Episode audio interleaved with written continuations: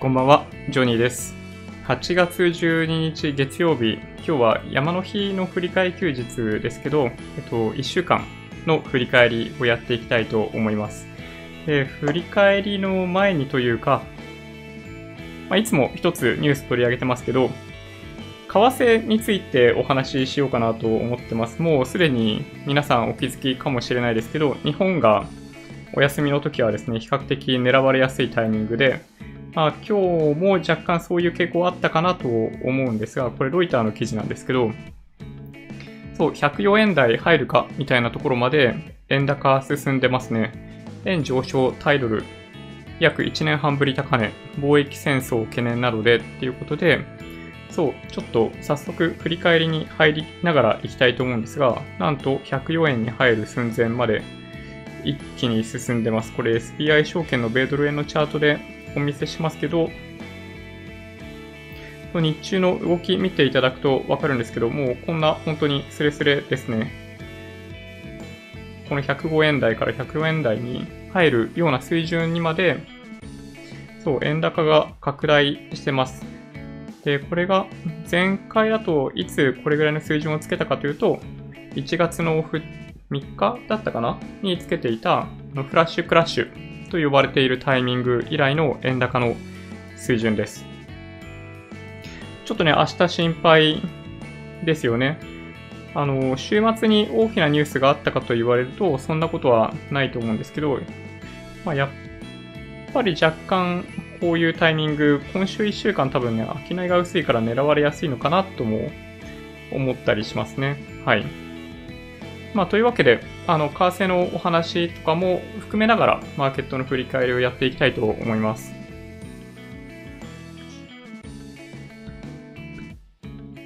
で、日経平均が、金曜日の終値で2684円82銭だったんですけど、そうですね、だいたい400円ぐらい1週間で、まあ、下げた感じになります。これ、日足ですけど、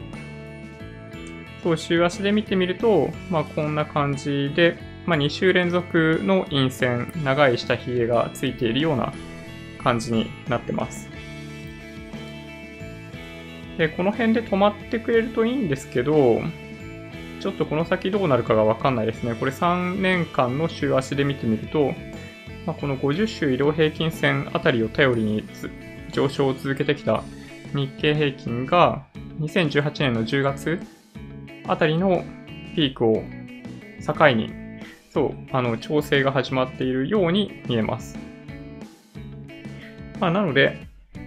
えっと、そう、明日の月曜日、どれぐらいの水準で始まるかっていうのが、まあ、重要で、そうなんですよね。まあ、簡単に言うと、もう本当に今晩のアメリカがどういうことになるかによって、そう、今週1週間の動き変わっちゃうかなっていう気がちょっとしてます。今 CME の日経平均先物円建て見てみると2340円ってなっていて、マイナス300円ぐらいから今の水準だと、そう、スタートするってことです。はい。ちょっと冷やしに戻してみると、300円安いってことは、そう、この辺ですよね。なので、ね、本当に、やっぱね、水準としては、そう、もう一回この1万9000円を割らないみたいなことを確認しに行く可能性があるかなと思います。ちょっと暗い話になっちゃうかもしれないんですけど、ね、落ちていくときには非常に速いスピード。これ、いつもそうなんですけど、為替にしても、日経平均にしてもそうで、あのー、ボラティリティインデックス、ビックス指数とかも、なんか全部そうじゃないですか。あの、日経平均で言うと、じりじりじりじり、上げながら、ドスンで下がる。為替で言うと、じりじりじりじり、円安に進みながら、ドスンって円高になる。ビックス指数もそうで、そういうチャートが逆になりますけど、じりじりじりじり、あの、ボラティリティが下がっていって、ドスンと上がる。もうこれですね。これもう全部同じです。動きとしては。なので、そう、まあ常日頃から、そのドスンっていうものに備えていく必要があるっていうのが、まあ、そうですね、あの、一番、まあ、重要というか、そういうものがあるという前提に立っていた方が、まあ、精神的には楽なんじゃないかなって思いますね。はい。あー、なるほど。生リンゴさんコメントありがとうございます。そうですね。あの、日本は休場で、日本以外の、そういえば、なんだっけな。あの、シンガポールとかね、あの辺の国はね、確かお休みなんですよ。だけど、上海総合指数はやっていたようで、うん、確かに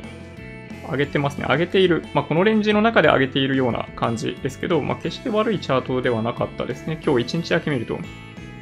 なるほどね。一応トピックスの方も見ていきたいんですけど、そう繰り返しお話ししているように、そうですね、3年間週足のチャートで見てもわかるように、さっきの日経平均の場合、ピークが2018年の 10, 10月かな？にあるんですけど、それが2018年の1月になります。そこから順調に下げ基調にあるっていうのがトピックスの特徴です。まあ、これはなんとなく受け入れないといけないような現実かなと思います。トピックスに関しても、日経平均と基本的には同じようなチャートを直近では、まあ、今年に入ってからは描いてるんですけど、昨年末につけた水準っていうものに、あの、まあ、トライするっていう言い方は表現が変かもしれないですけど、そうしたねの確認に、ここから動いていってもおかしくないかなっていう気がしますね。なんかあんまり明るい話題がないですね。ただね、米中問題は、まあ、株価が下がったっていうこともあって、両国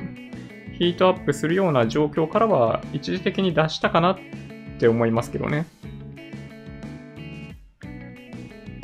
これニューヨークダウのチャートを見ていただくとわかるように、そう、ものすごい下髭の長い週足が先週1週間分でできてるんですよね。で、これ見ても、やっぱり日本の指数と比べるとチャートはかなり違くて、もう常に、まあなんでしょうね、世界最強の指標、指数は US の主要産指数、ダイウ平均とナスダック平均と SP500 だと思いますね。はい。まあ彼らは、ま、高いところから落ちたって言っても、この2万7000ドル台から2万6000ドルぐらいに落ちてきたっていう感じなので、まあそう、そんなでもないんですよね。あの、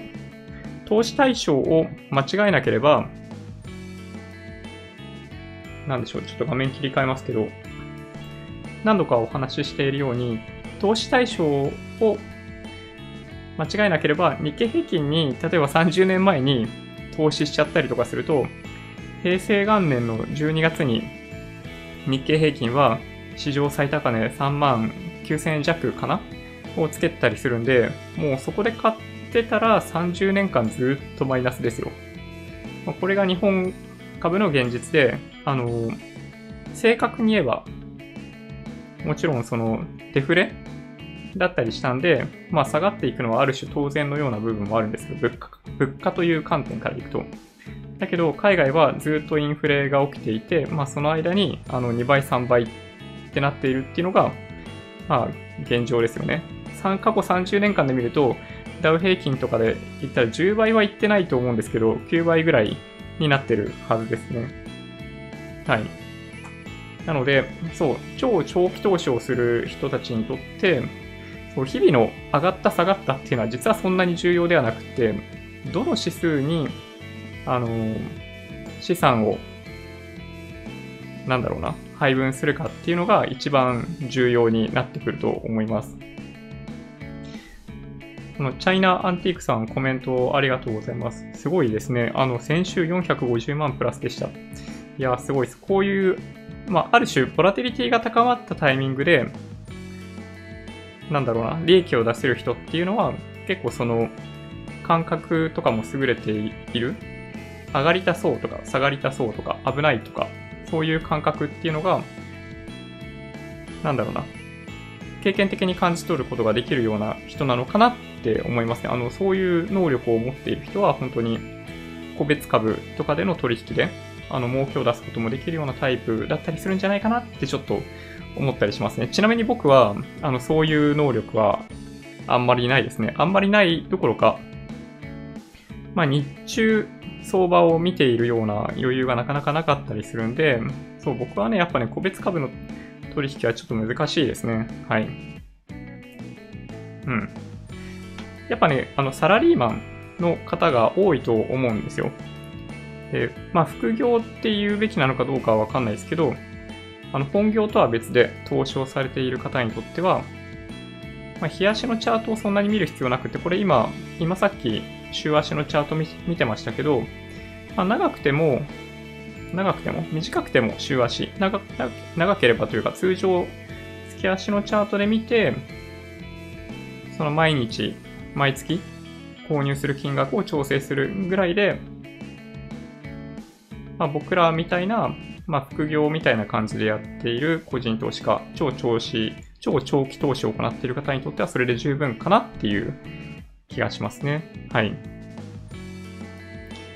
皆さんコメントありがとうございます。あ、今日もランドグレンさん来ていらっしゃってますね。あの、これのために早く帰る。でも本当にありがたい限りですね。ちょっとね、いくつかニュースを取り上げて、また、あの、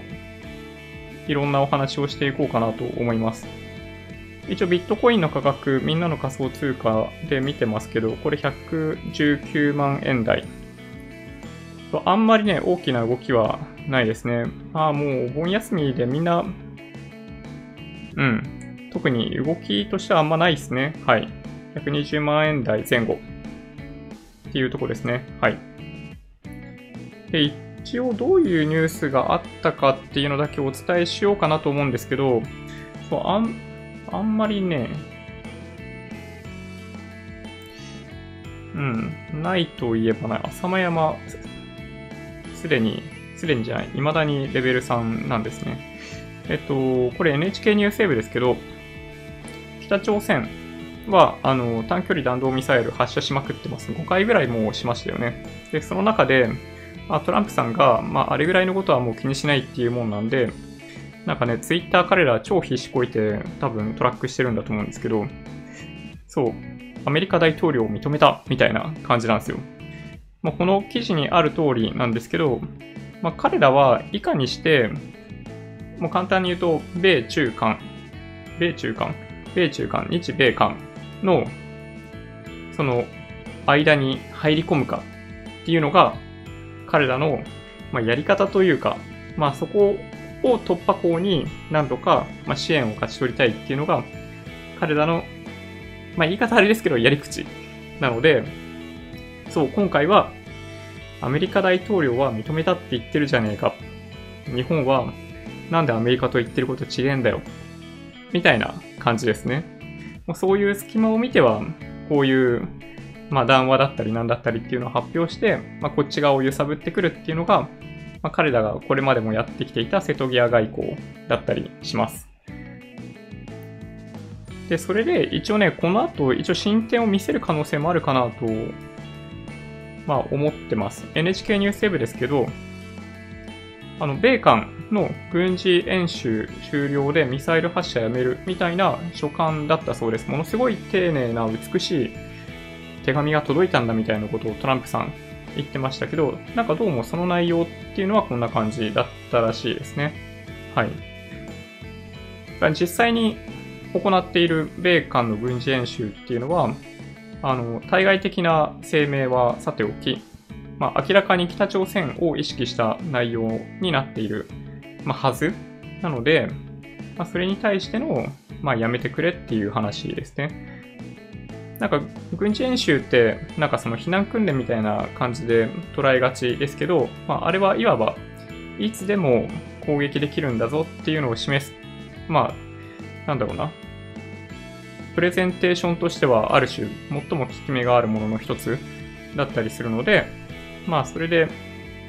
まあ北朝鮮側としては、まあ、やめてほしいっていう感じみたいですね。そうそう、あの、ベルドラさんがおっしゃってる通りで、あの、実際のところは、あの、そう、アメリカ側は、北朝鮮のために割くリソースがないので、あの、とにかくほっといてるんですよね。ほっといてるだけなんだけど、あの、北朝鮮は見事に都合の良い解釈をするという、まあ、本当になんか幸せな国家だな、みたいな感じがしますね。まあ本当に、まあそういう、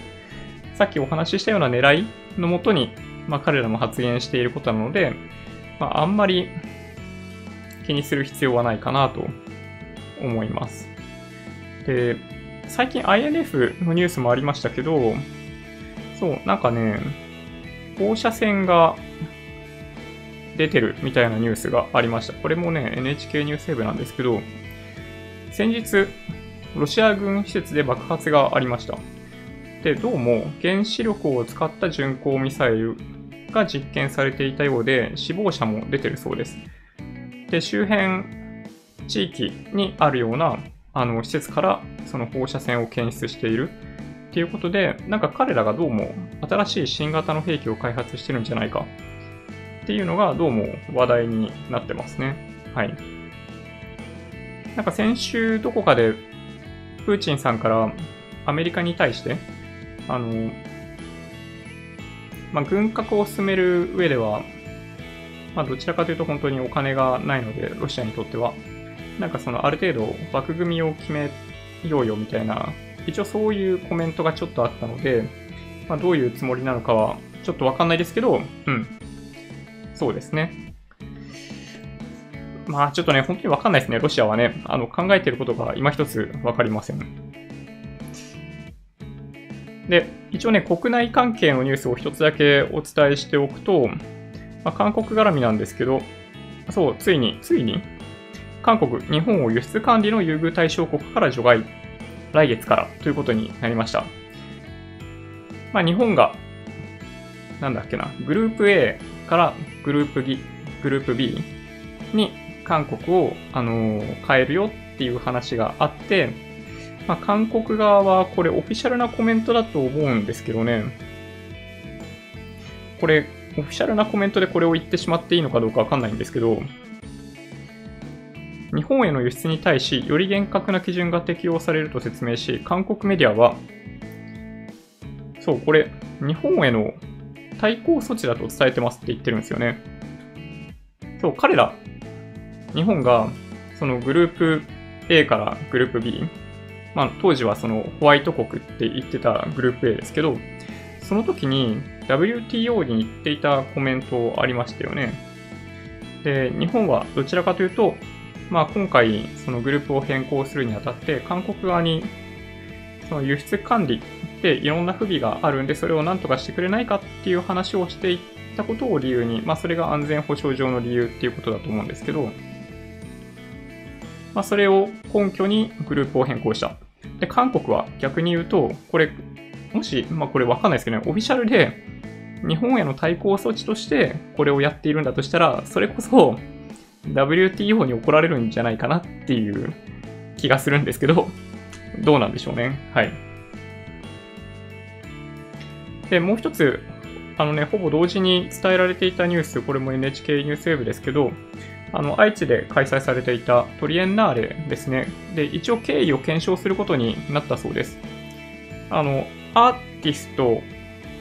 が何なのかとか、アートなのかどうなのかみたいな話はもちろんあると思うんですけど、まあ、それはさておき、政府としては、そう、あの、一応お金を出す以上、その内容がどうなのかっていうのは、ね、ちゃんとチェックした上でお金出さないとダメに決まってるじゃないですか。で、その辺の、まあ、プロセスっていうのを一応ね、確認するんだと思います。はい。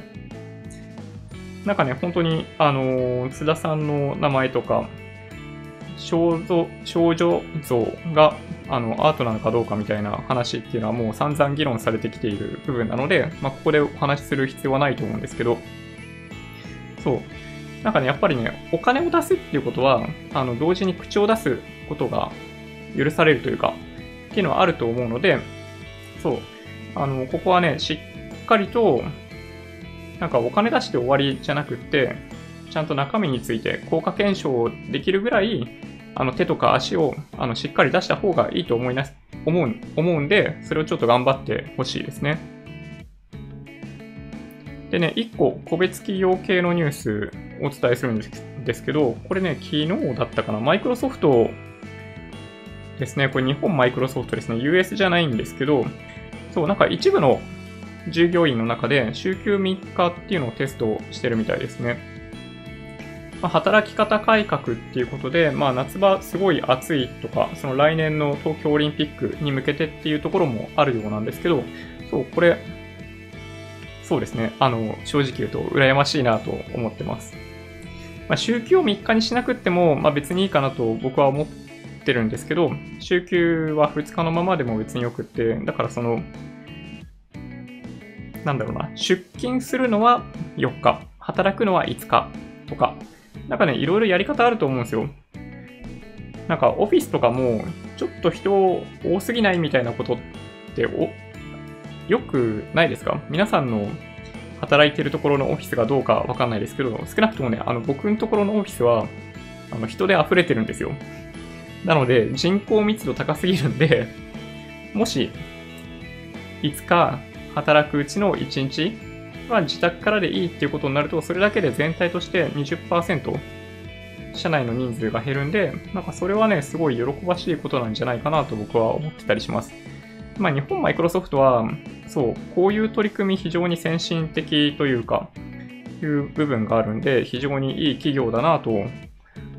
思いますね。まあ、来年の本当に東京オリンピックが開催される2020年の夏、そう、僕もお話ししている通り、まあ、幸運にもチケット当たったので、そう、その時は結構休んでいったりするんじゃないかなと思ってます。はい。そんな感じですかね。えっと、そうしたら、ちょっと画面切り替えて、と先週末、先週末、先週金曜日と今日発表されていた指標についてお話しすると、そうですね、アメリカの PPI が2年ぶりマイナスみたいなのがありましたね。まあ、あんまり市場へのインパクトはなし。で、あとは中国の新規融資予想を下回るとか、まあ、若干そういう指標出てましたけど、あんまり目立った大きなニュースはないですね。で今週1週間の今後の予定なんですけど、8月13日火曜日、アメリカの7月 CPI、14日水曜日、ドイツとヨーロッパの4、6月 GDP が発表されますね。で、あとは8月15日、アメリカの7月小売売上高。で、あと、まあ、どっちかっていうと、この2社の業績の方が気になるかもしれないですね。ウォルマート、NVIDIA がありますね。そう、この辺は気になりますね。その、なんだ、AI 絡みの話で必ず必要になってくるのが GPU。まあ最近はあの仮想通貨が一段落したんで、まあ、その、一時あったようなものすごい量の需要っていうのはなくなっているかもしれないですけど、NVIDIA の業績っていうのはその GPU がどれぐらい出回ってるか、必要とされてるかっていうのを測る上ではなかなか興味深いので、僕は来週、今週か、の中では一番注目してますね。はい。そんな感じかな。で、あと、なんかね、ちょっとね、あんまか、まあ関係ないと言っていいのかどうかわかんないんですけど、ちょっとね、あの、そう、昨日、昨日だったかな？あの、初心者向けの投資信託の選び方っていう動画を投稿させていただいていて、そこで、あの、実は、なんかね、コメント結構多くいただきました。ありがとうございます。で、お二人から、なんか近いご質問をいただきました。で、それが、ちょっとね、画面切り替えますけど、このね、みんなで大家さんってどう思いますかっていうご質問だったんですね。で、僕ね、これ知りませんでした。で、何かなって思ったんですけど、そう。なんだろうな。どういう商品があるかっていうと、なんかこういう商品が、なんだろうな、一個一個、まあ、だからね、感覚的にはソーシャルレンディングみたいなもんかなって僕は思ったんですけど、まあ、不動産投資を行うこういう商品、なんかこういうみんなで大家さん37号なんみたいなのがあって、一口100万円みたいなので、あの、みんなでお金を集めて、まあ、なんだろうな、運用していく建設運用していくみたいな感じなのかな。で、なんでしょうね。これを、まあ、質問いただいて、その質問っていうのが何だったかっていうと、まあ、これって、なんだろうな。どう思いますかっていうご質問だったんですよ。で、個人的には、そう、あのー、まあ、こういうプライベートな商品って、まあ、若干中身が見えにくいところがあるんで、僕はね、やっぱ積極的に買おうとは思わないですね。で、ここで多分一番大きなメリットとして挙げられているのは、このなんか一番左に出てるような5から7.5%の利回り。で、これね、確かにね、高いですよ。こんな利回りが安定的にもらえるんだとしたら、あの、良い商品なのかもしれないですけど、そう、これってね、あの、まあ、もしですよ。もし僕がこういうのに興味あったら何をするかっていうと、実際の、こうやって一個一個物件みたいなのがあるわけじゃないですか。これね、見に行かないとね、これ僕ね、怖くて買えないっすよ、正直。ここに立ってるものとか土地とかがどんなところで、で、実際に中でどんな店舗とか施設が運営されてるのかっていうのを、これね、見ない限り、とてもじゃないけど僕は怖くて手出せないですね。まあ、みたいなのがあったので、あの、なんだろうな。リスク高いと思うんですよ。リスク高いと思うんですけど、そうだってね、中身見えないわけじゃないですか。誰がどんな運用をやってるかっていうのがよくわかんない。まあ、調べればわかるのかもしれないんで、もし興味がある方は、すごい調べていただくといいと思うんですけど、そう、なんかね、この辺に書いてあるように、この元本の安全性が高いって書いてあるんですけど、そう不動産投資ってそもそも元本の安全性が高いとは僕思えないんですね。なので、なんかこういうチャートを描いているっていうのもちょっとね、なんかどうかなって思いますね。まあみたいなところがあるんで、まあその何に投資をするかっていうのは、まあある種皆さんでご判断いただかないといけない部分なんで、まあこれ、この商品に対して、まあ、僕がいいとか悪いとかっていうのは僕は避けましたよ。避けたんですけど、そう、やっぱり、まあ、繰り返しお話ししているように、不動産投資ってそもそも難しいですよ。で、良い物件を見つけられるかどうかっていうのがまず一つ。で、見つかったとしても、その中に入ってる人が退去したり何したりっていうのがあったら、あの、仲介してくれる不動産屋さんみたいなところに頼ってると、本当になかなか入ってくれる人が見つからなかったりするケースがあるんで、もう自分で足で見つけに行かないといけなかったりするわけじゃないですか、借り手を。で、もうそれって、正直言って、あのー、なんだろうな、不労所得なんてものからはもうはるかに遠い世界だと僕は思っていて、そう、簡単に言うと、あれはね、まあ、不動産投資、あの、今回の商品かどうかはさておき、不動産投資を検討している方は、本当に意識しておいた方がいいと思うのは、あれは本気で事業をやるつもりじゃないと、不動産投資ってのは、あの、後でめちゃめちゃ苦労すると思いますね。それぐらいの覚悟と良い物件っていうのがあって初めて、不動産投資っていうのは成り立つんじゃないかなって僕は、まあ思ってますけどね。はい。そうそう。そう、ベルドラさんとかちょっとコメントいただいてますけど、そう、若干そういう匂いしますよね、やっぱりね。はい。いいご質問だと思いますね。まあ僕自身も、そうそう、そうだね。あの別のものをお見せした方がいいかな。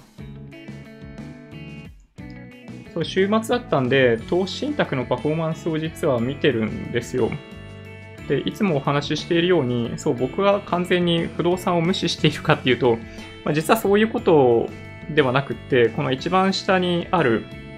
この不動産、例えばその全世界であるあれば、まあ、SP、S&P のグローバルリートとか、その先進国リートとか、と、あの、米国リートとかそういう指数があるわけで、国内であれば、東証リート指数というとても有名な指数があるわけじゃないですか。で、それに対応した商品っていうのは、まあ、もちろん皆さんご存知だと思うんですけど、めちゃめちゃ人気で、で、上昇率も下手すると、下手するとっていうか、株よりも良かったりするわけですよね。この低金利が続いている関係で。なので、あの、僕、この表に載っている全部であの 20, 20個弱だったかなの商品について全部調べてます。で、その上で僕があの本当に確認できて、ほったらかしで大丈夫そうだなって言えるものとして、この、この辺？この全世界とか先進国を対象にした株式。これらの商品は、まあ、もし投資信託を選び抜くっていうことが、まあ、もし難しいんだとしたら、この辺をお勧めしたいっていう話をしてるんですね。で、僕自身も、この不動産のパフォーマンスっていうのが良いっていうのは認識しているんで、どこかで、まあ、手を、手を出したいっていうのはちょっとあれですけど、ポートフォリオの一部に、そう、組み込んでもいいかなと実は思ってるんですよ。で、僕は今まで組み込めてないので、それを実はずっと悩んでます。で、まあ今日はその、まあ、この中で話すべきなのかどうかわかんないですけど、あの、このチャートはちっちゃすぎて、あんまりね、見えないと思うんですけど、この過去1年間のさっきの表の中にあったあの20個弱、19個かの商品を基準価格全部バーっと一覧で並べたときに、あの、スタート地点を100に揃えたときに今どうなってるかって見ると、その日清の東証リート指数に連動する日清 J リートがね、実はね、一番パフォーマンス高いんですよ。そう、あんだけ、あの、米国株とか先進国、MSCI 国債に連動するのがいいと言っておきながら、過去1年の中では、そう、J リートの方がパフォーマンス良かったりするんですよね。まあ、これは本当に、まあ、あくまで過去1年だけ見てなので、これの通りにやるべきかと言われるとそうじゃないですよ。繰り返しお話ししてるように、あの、僕今39ですけど、だ僕はね、70までにどうなるかっていうのを見てるんですね。なので、まあ、30年後なんですよ。で、過去30年のチャートなので、まあ見ている限りだと、やっぱり SP500 とかの方がなんか安全かなっていう気がするんで、今、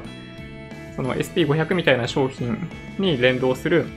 そ、こにも載ってますけど、EMAXIS Slim の SP500 をメインの商品にしてるんですね。はい。なので、そうそう。なんかね、不動産っていうものをポートフォリオに組み込むっていうのは全然ありかなと思ってるんですね。これ過去3ヶ月のチャートとかで見ても実はこの直近の株価の下落の局面でもそうあんまり下がっていなくって、でまあ、正直に言うとあの2008年とかのリーマンショック以降金利がガーッと下がっていった過程で不動産にとってはいい時代がやってきてたと思うんですよね。で、ただ、そう、どっかのタイミングで金利って上がり始めるみたいなところがあるじゃないですか。普通の国家だったら。日本が全然そうなってないってだけで。っていうのがあったんで、あの、気づいた時にはこれから金利上がるかもしれないみたいなのがあったっていうのが理由で、あの、そう、今止めてるんですよ。逆に言うと。まあ、ただね、本当にね、わかんないですけどね。ちょっとね、だからどっかのタイミングで僕も今持っているポートフォリオっていうのを見直す見直す時期が来るかもしれないんですけど、はい。まあ、そんなことを考えてたりしますという感じですね。なんかね、この辺の一個一個の商品のパフォーマンスとか、この、なんかね、この直近の株価下落の局面で下がったもの、下がってないものっていうのは非常に多分皆さん興味あるんじゃないかなと思ってたりするんで、なんかそれらについてはちょっとね、別の動画でお話ししようかなと思ってたりします。はい。そう、このね、グレーの線が、そう、J リートで、この青いラインは、これ国内債券なんですね。まあ、債券がね、下がんないのは納得感あるじゃないですか。で、この紫の線が外国債券で、やっぱりね、この株の超下落の局面では債券めちゃめちゃ強いですね。こうやって見てみると。改めてわかるなんかね、この辺がなかなか興味深いかなと思います。でただね、面白いのは、やっぱりね、その新興国から先進国に資金が引き上げられているような感じは、やっぱこういう指数を見ていてもよく分かって、あの、同じリートでも新興国のリートはもうかなりパフォーマンス悪いですね。まあ、この辺はね、ちょっとね、参考になるんじゃないかなと思ってます。なんかこういったチャートについての動画は別途撮ってお届けしたいなと思ってます。ちょっとこれだけで、あの、時間がかなりかかる。で、まあそんな感じですね。はい。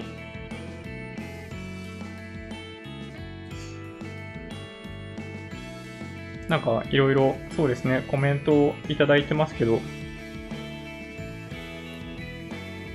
大丈夫ですかね？そうですね。まあ、オリンピック終わったら不動産どうなるかって結構気になるところだったりすると思うんで、うん。ただね、もう本当に誰もわかんないですね。オリンピック終わったら下がるんじゃないかってみんな思ってるんで、そう、下がんないんじゃないかなと僕は思いますね。少なくとも東京都心、駅から5分圏内みたいなところは、あの、多分価格下がんないと思いますね。はい。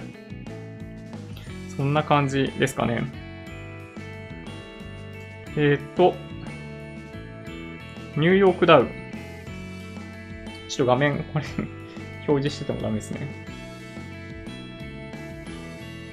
あ、そうですね。あの、初心者株さんもうすでに見ていただいてるかもしれないですけど、えー、200ドルニューヨークダウ下げてますね。はい。まあ、一応、寄り付きでまあそうですね。まあ売られてた分を消化したっていうところかなというふうに思います。はい。今、米ドル円が105円17銭で取引されてるようなので、そう104円台に、なんか寝て起きたら104円台になってるかもしれないですね。はい。そんな感じかなあの、大変恐縮なんですが、全然関係ないニュースを一つお伝えしてもよろしいでしょうか？はい。本当に投資と全然関係なくて申し訳ないんですけど、ちょっと驚くべきニュースがありました。まあ、レッドブルから正式なアナウンスが出ていて、あの、これはオートスポーツの記事なんですけど、あの、レッドブルに所属していたピエール・ガスリー選手が、レッドブルホンダのシートを失ってしまって、トロロッソホンダにベルギーグランプリから参戦するということが決まりました。で、これ逆になんですけど、そう、なんとびっくり、アルボン、ベルギーグランプリからレッドブルで走るんですよね。で本当にガスリーよりも高いパフォーマンスが出せるかって言われると、そう結構怪しいというか、本当に出せんのかなって感じしますけど、てかあんましないっすよね。フェルスタッペンがとにかくパフォーマンス高すぎるんですよ。みたいなのがあるんで、そう。なんかね、アルボンにとってはものすごい大きなチャンスだと思うんですけど、そう、フェルスタッペンの相方になるっていうことは、本当に厳しい戦いになってくると思うので、そう、まあ、ベルギーグランプリは、まあ、おおよそ3週間後かな？だったりするんですけど、はい。まあ、すごい楽しみですね。あの、実は、実はって言うと変ですけど、今年、開幕戦のオーストラリア、メルボルン、えっと、第3戦だったかな？えー、中国グランプリの上海に実は参戦してまして、えー、今年はもう一回行くんですけど、9月に開催されるシンガポールグランプリを見に行く予定です。なので、そう、あの、ものすごいテクニカルというか、まあ、ストリートサーキットで、まあ、ホンダのパワー以外の部分っていうのが、ものすごい影響がある。で、まあ、ドライバビリティだったり、なんかそういう部分が、もしかすると作用して、シンガポールもレッドブルにとっては大きなチャンスになるかもしれないという期待を持っていたりするんで、そう、あのー、まあ、妻と一緒に見に行く予定なんですけど、そう、シンガポールグランプリをすごい楽しみにしていたりします。まあ、ベルギーはね、あの、思いっきりパワーサーキットだったりするんで、うん、かなり厳しいかなとは思ってるんですけど、ベルギー、イタリア、で、シンガポールかな？みたいな感じなので、そう、こっから、まあ、3戦、4戦っていうのは、まあ、日本グランプリ見に行かれる方ももしかしたらいらっしゃるかもしれないので、そう、再び、あの、ホンダのチームが表彰台に上がるっていうのをもしかしたら、日本で見れるかもしれないというのが、あの、まあ、実は、あの、年以上に楽しみにしてることだったりします。はい。いや、もうね、F1 めちゃめちゃ楽しいですよ。はい。そうですね。あの、大悟さんのコメント、あの、はい。車は買えないですね。はい。ちょっと今、都心に住んでるので、多分駐車場が多分3万円とかしちゃうんじゃないかな。はい。あそうなんですか。あの、今コメントいただいたんですけど、中田さんからコメントいただいて、首跡も何戦か乗せて来年のドライバー決めるんですかね。それ、なんか、ドライバーにとってはすごい厳しいというか、ね、熾烈ですよね。なんか、ちょっと怖い感じがするぐらい。うん。ああ、おまおまさん、10年前に給油がなくなったあたりで見なくなったんですが、大事件なんですか？え、まあ、事件というか、あの、レッドブルはもともと、まあ、兄弟チーム、トロロッソがいる関係で、まあ、フェルスタッペンがレッドブルで走り始めた時も、確かね、2016年のスペイングランプリかな。そう、あの時も実は、一人でスペインのカタルーニャサーキット見に行ってました。そう。ハミルトンとロズベルグが1周目でぶつかったレースだったんですけど、初めて乗ったレッドブルのマシンでフェルスタッペンが初優勝するっていう快挙を、まあ、見ることができて、すごい興奮した記憶がありますね。まあ、カタルーニャサーキットは、まあ、追い抜きがかなり難しいんで、一旦レース始まっちゃうと若干単調なところがあるんですけど、そう、あの時も実はそのドライバーの入れ替え、あの時は首跡っていうドロ、あ、なんだ、レッドブルに乗ってた選手と、まあ、入れ替わりになったわけですけど、そう、レッドブルとトロロッソっていうのは歴史的にも、まあそういうことがしばしばあるチームだったりします。まあ、大きなニュースってわけではないかな。もともと若干噂になっていた部分ではあるんで、まあ実際そうなっちゃったのかなっていうところですね。まあガスリー選手はね、直接なんかそのチームのユニフォームにサインしてもらったりっていうのもあったんで、まあ、個人的にはね、すごい、そう、印象も良くって、あの、スーパーフォーミュラでレースしてたんですよね、確か。日本人の中にはすごいファンも多いんだと思うんですけど、そう。まあ、トロロッソから、まあ、去年は4位に入ったりとかして、まあ、高い成績を収めて、まあ、昇格していたっていう背景もあったんで、まあ、今一度、まあ、良いレースっていうのをやってもらえると、まあいいのかなって思いますね。はい。そんな感じですかね。はい。シンガポール、そうですね。あの、住みやすいと思いますよ。住みやすいと思うんですけど、とにかく、まあ、家賃が高いんで、物価はさておき、物価はね、あのー、なんだろうな、その辺の出店？でご飯食べてる分には、あの、500円ぐらいって食事済ませられるんでいいんですけど、そう、どうしてもね、家が高いんですよね。家賃日本円にすると50万みたいなのも結構ザラだったりするんで、シンガポールに住むっていうのはかなり、そう、結構ね、お金的にはね、難しい。個人で住むのはかなり大変だと思いますね。はい。会社のお金で駐在するみたいなのだったらいけるような気がします。はい。そんな感じですかね。はい。すいません。なんか全然関係ない話だったんですけど、はい、ついさっき入ってきたニュースだったのでお伝えさせていただきました。じゃあ、ちょっとね、もう50分ぐらい、明日から仕事っていう方も多くいらっしゃると思うので、まあ、この辺にしようかなと思います。もしかしたら気づいた方いらっしゃるかもしれないんですけど、実は、ちょっと、ちょっと切り替えようかな。えっと、左手で PC を持ちながらライブ配信をさせていただいたんですけど、あの、先日お伝えしたサンバサプライの